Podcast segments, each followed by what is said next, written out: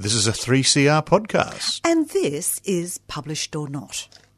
Well, I want to know, ask everybody what they know about the Mallee. Look, I know it as a wheat and sheep area, which is going through difficult times with drought right now. Anne Brinsden has said her book Wearing Paper Dresses there. Welcome, Anne. Thank you. Okay, look, you write about this area, of the Mallee, as if you know it. Have you lived there? Yes, I, I grew up in the Mallee. I was actually born in Melbourne, but spent my childhood years in the Mallee, so I know it very well. Ah, I thought so. Because the Mallee is like a character in this book. It, take, it talks about its own beauty, but also the harshness it deals out on the people who live there. Look, farmers have tried to control it. Do you think they've succeeded?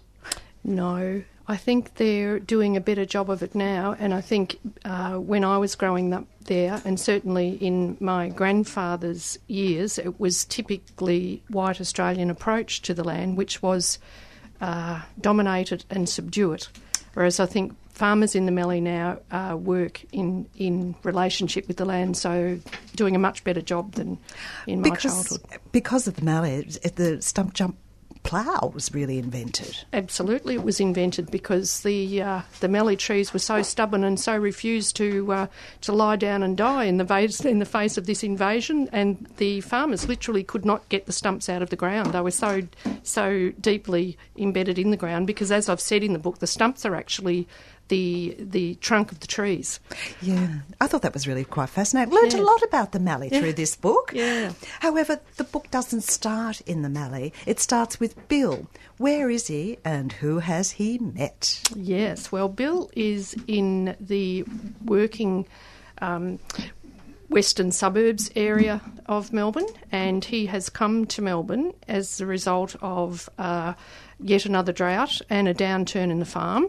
And his parents have sent him to Melbourne to get a job so that he can send money back so that they can save the farm and not have to walk off, as the saying is. Walk off. Yes. Who does he meet? He meets Elise by chance because it, uh, Bill stays there saving the farm and it, it uh, moves into the preparing for the Second World War. And Elise is a singer and she's uh, been involved in going around and singing to these people because uh, Bill is now working in a factory that is making.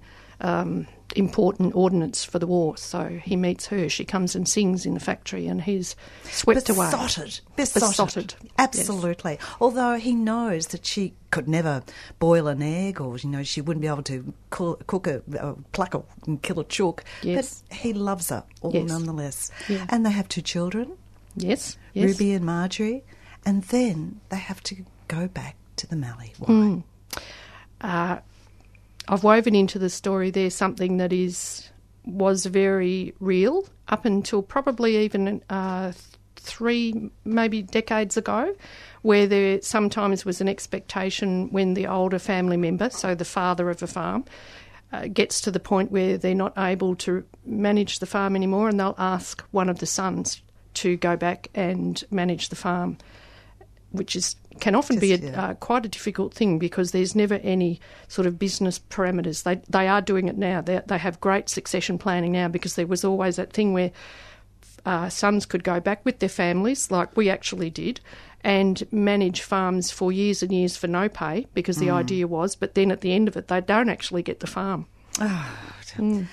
So out of the city and into the Mallee, where Ruby and Marjorie, and this uh, quote, roamed Pa's house looking for things like reason and explanation. Mm. However, there were some who deemed Elise as unsuitable for the Mallee. Who was that? Oh, many people, but probably the um, the, the principal characters there that uh, I that describe Elise's unsuitability in at great length is uh, Pa, uh, Marjorie's grandfather, who is the, the owner of the farm, and Shirley, one of the local people in the town. But Pa is Pa is very sure she's unsuitable. Where everybody drank tea in the Mallee, what did Elise drink? Elise drank percolated coffee. Shirlene Doherty said, Coffee is not normal. No one else in the Mallee drank coffee. And when Elise had to bring a plate, what did she have on it? She had meringues on the plate, beautifully coloured meringues. Uh, definitely not suitable, and definitely not suitable to serve to shearers. Definitely not suitable for shearers. It's very lucky that they were a very kindly bunch of shearers, or the union would have been called in. So, in another township slight, who does the cooking on the farm now? Uh, Bill took over the cooking. Yeah, the husband. The does husband. The cooking. Yes. Oh, how terrible. now, Marjorie, young girl growing up, desperately wanted a store bought dress. But what would Elise make you dresses from? Well, uh, Elise was very, very creative, and they were they they did not have a lot of money, so Elise made dresses out of whatever was at hand. And if there were some very nice curtains, Elise used the curtains because they really didn't need curtains on their windows. They were out in the middle of a paddock and didn't have anybody for miles around. Well, that closest neighbour is Jimmy Waghorn. What do the township and especially the kids think of him? the township and particularly the children picking it up from their parents were uh, almost afraid of Jimmy Waghorn, or they probably were afraid of Jimmy Waghorn because he had a history going back quite a long way in the district, and nobody was could really put their finger exactly on what that history was. But everybody knew it was there, and they knew it was important history, and they knew he was somebody to watch out for. So they did a lot of watching out and a lot of making up. Um, Stories about what might be behind Jimmy Waghorn. Jimmy Waghorn is the one who gets Elise to play the piano and sing again and warns Pa that he is listening and wants to hear more of it. How do the family sort of view these Elise singing and playing the piano? the family uh, viewed it, and I think the girls probably clued into it as children do with relationships with um, their parents that are not with, with individuals. I'm not saying the relationship between uh, Bill and Elise, but when they know that there's something fragile about either of their parents, children will clue in on it. And what uh, what Marjorie and and um, Ruby realised was that their if their mother was singing and playing and doing her artwork, then her mental mental health was good. That she was okay, she was doing all right. But when she's nervy, Marjorie noticed that she's glitters. Yes, she glitters. Yes, she glitters. And uh, I use that phrase because um, in some of my my work, I'd see people who um, do have mental health issues, and and when they when they have those aspects where they can be very depressed or very high, I often think of that part where they're very happy and very energetic and very high as gl- glittery, and that's where I. I got that term because you, they're, they're happy then. That they think life's really good. They don't want this state to end. Now, Marjorie always sees her older sister Ruby as the one who can calm the mother. And uh, but there's this, just this one time that she feels close to her mother, and it's when her mother is making a rose garden, and she makes it all through the day. So you know, uh, Marjorie stays home and helps her do it. But is she really helping? No, she's not really helping. And and what I was trying to portray there was that Marjorie isn't yet old enough to to to recognise the state that her mother's heading into, and she totally believes that the rose garden is going to be a reality. So she is unable to see the reality of the world that she's living in at the moment in the Mallee. That it can't can't sustain a rose garden, and she's unable to see, you know, the encroaching um, crash that is going to happen with her mum, with her mother. So she thinks, yeah, she truly believes that she's there. She's helping her mum, and they're going to have a beautiful rose garden. Look, there were other incidents of mental instability involving excessive cleaning, burning things, and also talking to plastic flowers. But it was Elisa's abilities and differences that started to win the township. Uh, town, started to win admiration from the, those in the township. The title of the book is Wearing Paper Dresses, and Elise made them too, to much acclaim. But what happened in the town hall? How did she enrapture the locals? The first time was when they had a fundraiser for yet another drought that they were having, and Elise sang "Wouldn't It Be Lovely." Look, I'm going to ask David, who has uh, such an ability with uh, voices, to voice Pa. This is the father in law, the th- uh, fifth generation Mallee farmer. Sit down, girl, Pa said, waving his dripping clad knife at Elisa's chair. I've got a few things to say, and I'm going to bloody well say 'em. And you keep your mouth shut, you hear? He added, jabbing the knife in Marjorie's direction. Elise sat down and looked at Pa. You're a remarkably queer girl, Elise, said Pa, getting straight to the point. You're not fit for the Mallee, you with your queer ways and hoity-toity habits. This Mallee's going to bloody kill you, you mark my words. Pa proceeded to jam egg and dripping-laden toast into his bristly mouth. But you did all right last night. You tore out of the starting gates, raced down that straight, and won by a couple of bloody lengths. I couldn't have done it better myself. Pa banged his hand on the table for emphasis. Marjorie's eyes squeezed into their corners to get a look at Elise while still trying to keep a good look at Pa. Elise said nothing. You showed 'em what you're made of. Don't you worry about that, said Pa as he tipped hot black tea into his saucer. You're still a bloody useless non-Catholic, but you're family. Pa drank the tea. He nodded at Elise and shoved his chair back from the table. Well, can't be like you women folk lying around the house all day with nothing to do. And Pa, pleased with himself and the family, stomped out the back door. Look, it was just wonderful to um, beautiful pieces of dialogue in this, and the writing of Pa getting together with all his mates and not saying anything was purely magical. Oh, oh Anne Brinsden, absolutely beautiful.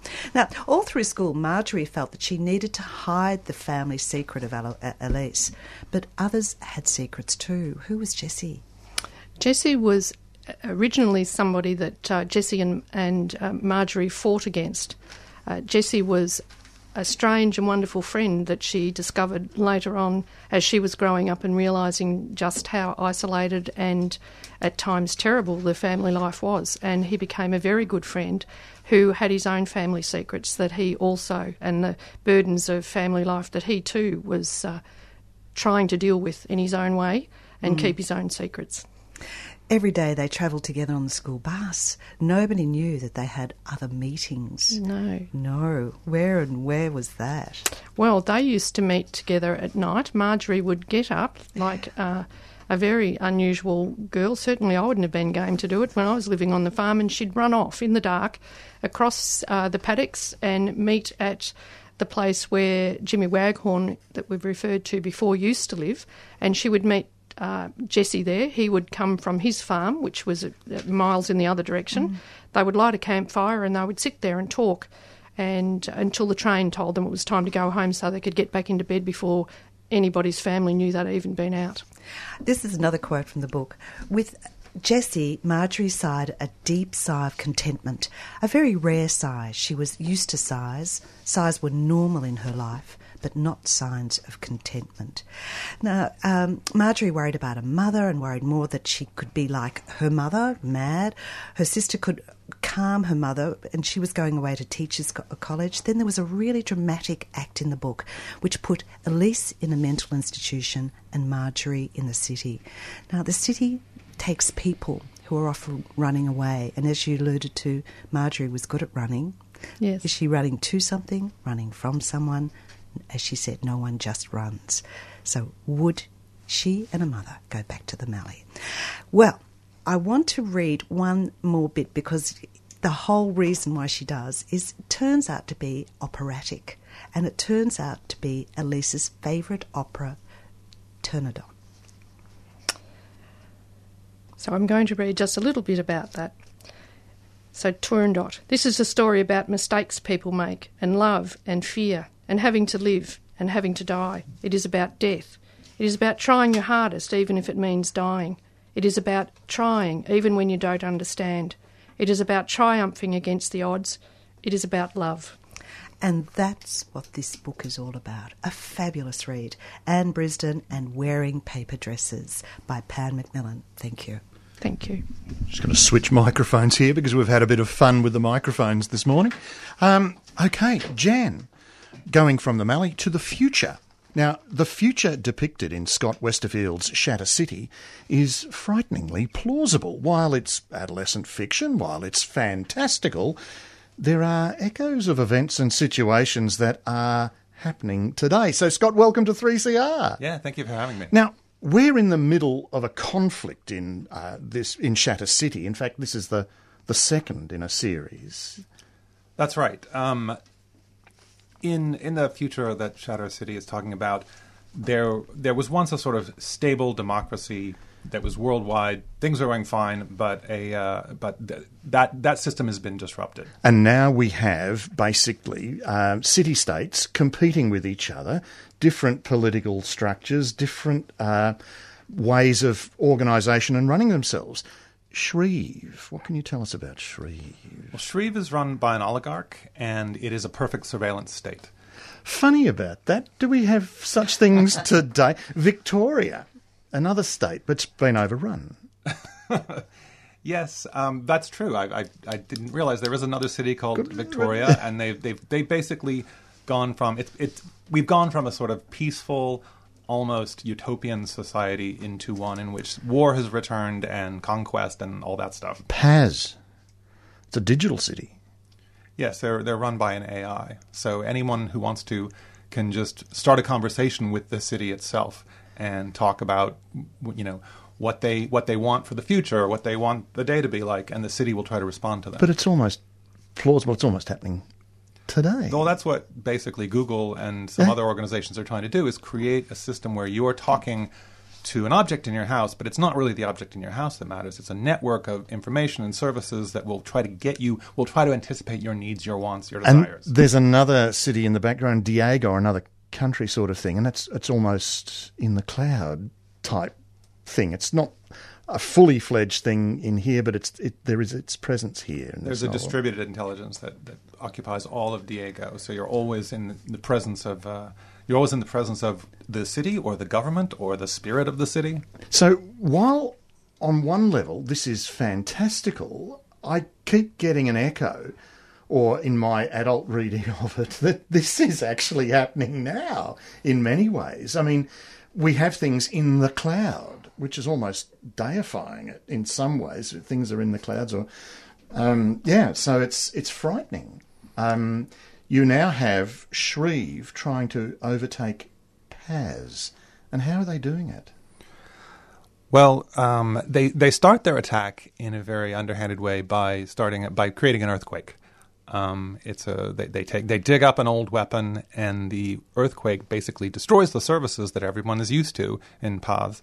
So the um, so the, the city becomes dependent on foreign aid, and in that foreign aid, they they start to bring their surveillance state to bear on another community. And even the paint has digital elements in it that can record things, and they're picking up the biometrics of what's going on. Right. In other words, your house is reading your heartbeat, your eye movements, the, the, the amount of, you know, the galvanic skin response that shows how much you're sweating, what you're thinking, what, when you're lying, when you're telling the truth, when you're in love, when you're upset. Were you basing this on anything that's happening today?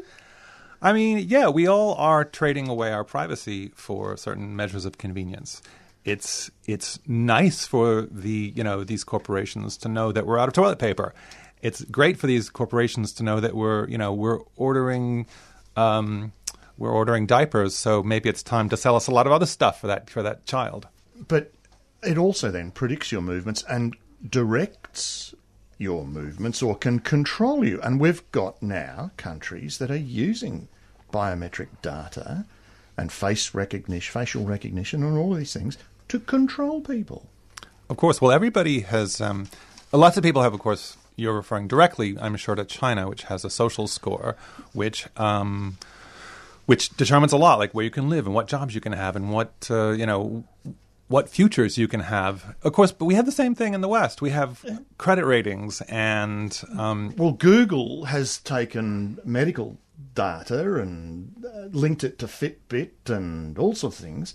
But the other factor is we're also giving away our information willingly in some instances. Right. It's all about our convenience and and part of it is just not paying attention. If you, you know, once you once you pick up a cell phone, you're starting to convey a lot to whoever wants to find the information about you. It registers, you know, they have accelerometers that register how much you walk. They have trackers that say where you are. So, a frightening future ahead for our heroine, who is Frey. But now I find this another interesting feature because Frey is having an identity crisis, so to speak. Um, to say the least. to say the least. But in some ways, to begin with, um, 16 years old or thereabouts, Correct. and um, the right age for addressing these concerns, or your you know your readership very well. in that regard because she's struggling to establish her identity. And the reasons for that, I think you can perhaps fill us in on. So she is the daughter of um, of the of the oligarch of Shreve, this terrible and controlling individual who's ruled his city with an iron fist for ten years. And when he had kids, he decided he didn't want his children used against him. He didn't want them kidnapped or, or killed in some way that would undermine him. So he made sure to have identical twins. He raised one of them as his daughter, the older one by 27 minutes, as his daughter, held her to his bosom, and as she's being groomed to be the heir. But the other one, the younger one by 27 minutes, is a spare. She's a body double. She goes out in situations where Rafi, the older one, might get kidnapped or might get you know killed, and she's there to take a bullet for her older sister. But here we go. Frey has to be uh, her older sister, but can she be herself if she actually finds her freedom? Who is she? Exactly. She spent her whole life walking like her sister, talking like her sister, dressing like her sister. She has to be a perfect copy. Copy. But it speaks to the very need or desire of adolescents to find their identity. Especially when you have a strong older sister. You know. And then you place her in Paz, where they actually have a means of artificially supplementing feelings. Right. Paz is known as the city where everyone's happy. Everyone basically has a couple of rows of emoji on their arm. And if you touch that emoji and hold it down for a bit, you will find yourself feeling that emotion. You will start to gland happiness or sadness or the sort of thing that you and I would do if we wanted to be sad and have a good cry. We might watch a sad movie, listen to a sad song. In Paz, you just pick the little crying face, hold it down for a bit, and then you'll get that good cry that you need. Oh, what a brave new world that has such people in it. So it's got echoes of Aldous Huxley's Soma and, and such like in it. Um, but again, it speaks to how we are actually and how adolescents are dealing with emotions and crises and how in our medically oriented world we're supplementing that and trying because you do touch on it. Um, the chaos inside me settles. The jumble of thoughts start to order itself. And after a moment a strange notion creeps into my head. Maybe Rafi needs her freedom more than my protection right now. Maybe she needs to find herself even if that means being me for a while. I shake my head not recognizing my own thoughts because they aren't my thoughts. It's the feels sending hormones into my bloodstream. Emotions don't change the fact that guarding Rafi is what I was born to do. I need to find her and protect her. But maybe not this minute.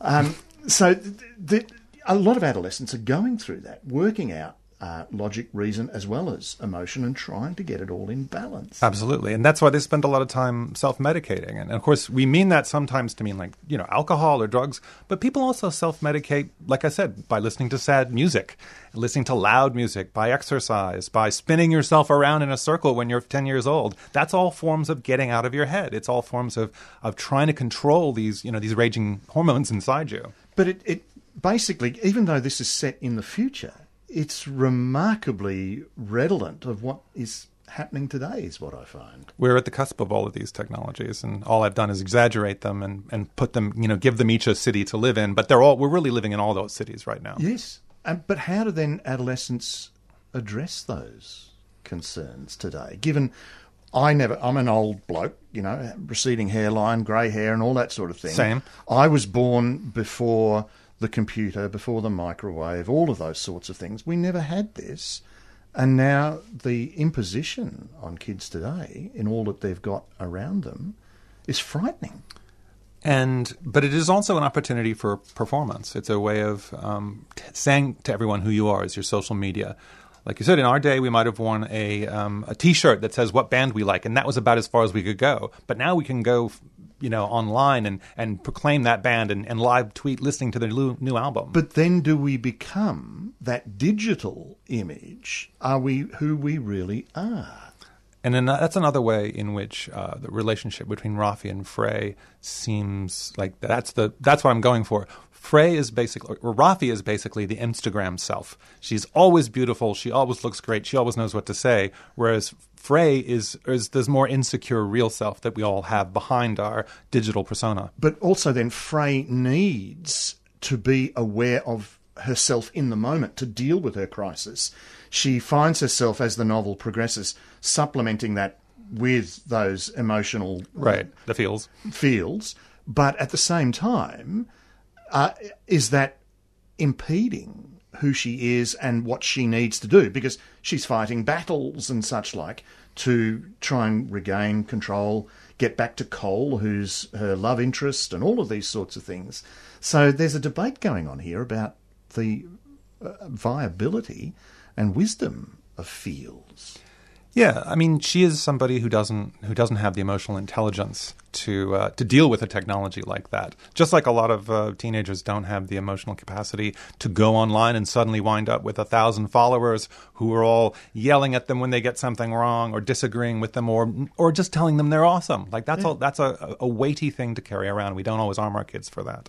So the crisis is that they've got to try and save Paz. They've got to reunite. Um, there's obviously then going to be a sequel because, in many ways, once one situation resolves, there's another crisis. You're going to go through all of the cities in this way, or Well, in, yes, in book three, we're going to spend some more time back in Shreve. Uh, book one was mostly about Victoria. Right. Book two mostly about Paz. But in in uh, book three, we're going back to Shreve, which is really the root of the problem. And they're going to have to break into a perfect surveillance society, which means again having to be somebody else, having to pretend, having to walk like somebody else, having to hide your face, get camo camo surgery, as they call it. And then you also address issues like loyalty um, and such like. And this is an interesting one because you've actually got rebels, people from Victoria, people from Paz, and they're changing allegiances. And we're seeing that in the political world today as well. Well, that's true. But uh, you know, I write for teens, and I would say that the big emotions for teens, or the big themes for teens, um, for teenagers, is identity is the big one, and love and loyalty are the other two that make that up. We define ourselves by our friends. We define ourselves by what uh, you know what we're, what we're willing to fight for. And just to, to cap it all off, the fantasy. Uh, you've got the knives that sort of fly out and come back. You've got uh, drones that do all sorts of things. Um, your favourite bit, bit of fantasy in all of this? Um, certainly, well, those of you who've read the Uglies series, that this is a sort of sequel series to, uh, will remember that there were these things called hoverboards, which are you know, basically flying skateboards. And and to me, you know, the idea of personal flight is my favorite, and it's the most liberating of the of the technologies of all these technologies, which are sort of pressing in on my characters and robbing them of privacy. The, at least there's some freedom as well and some joy. And they've got bungee suits that help them if they crash and all sorts of things. Right, So exactly. life is, is actually could be quite uh, quite interesting and uh, riotous and joyful in that regard. Except you've got all these nation states fighting against each other. Scott, we're going to have to in- end the interview there, unfortunately. Uh, the title of this book is Shatter City, which is part of a uh, imposter series. Correct. And the author is Scott Westerfeld, and it's from Allen and Unwin. Thank you, Scott. Indeed, thank you. And I was speaking with Anne Brinsden about her book Wearing Paper Dresses by Pan Macmillan. Two very different reads, but sort Indeed. of both concentrating on teenagers, you know, sort of in a certain way, and how difficult it is. they're the future. From the very future to the very past. Okay, thanks again for listening, and join in next week. You've just been listening to Published or Not on 3CR. You've been listening to a 3CR podcast produced in the studios of independent community radio station 3CR in Melbourne, Australia. For more information, go to allthews.3cr.org.au.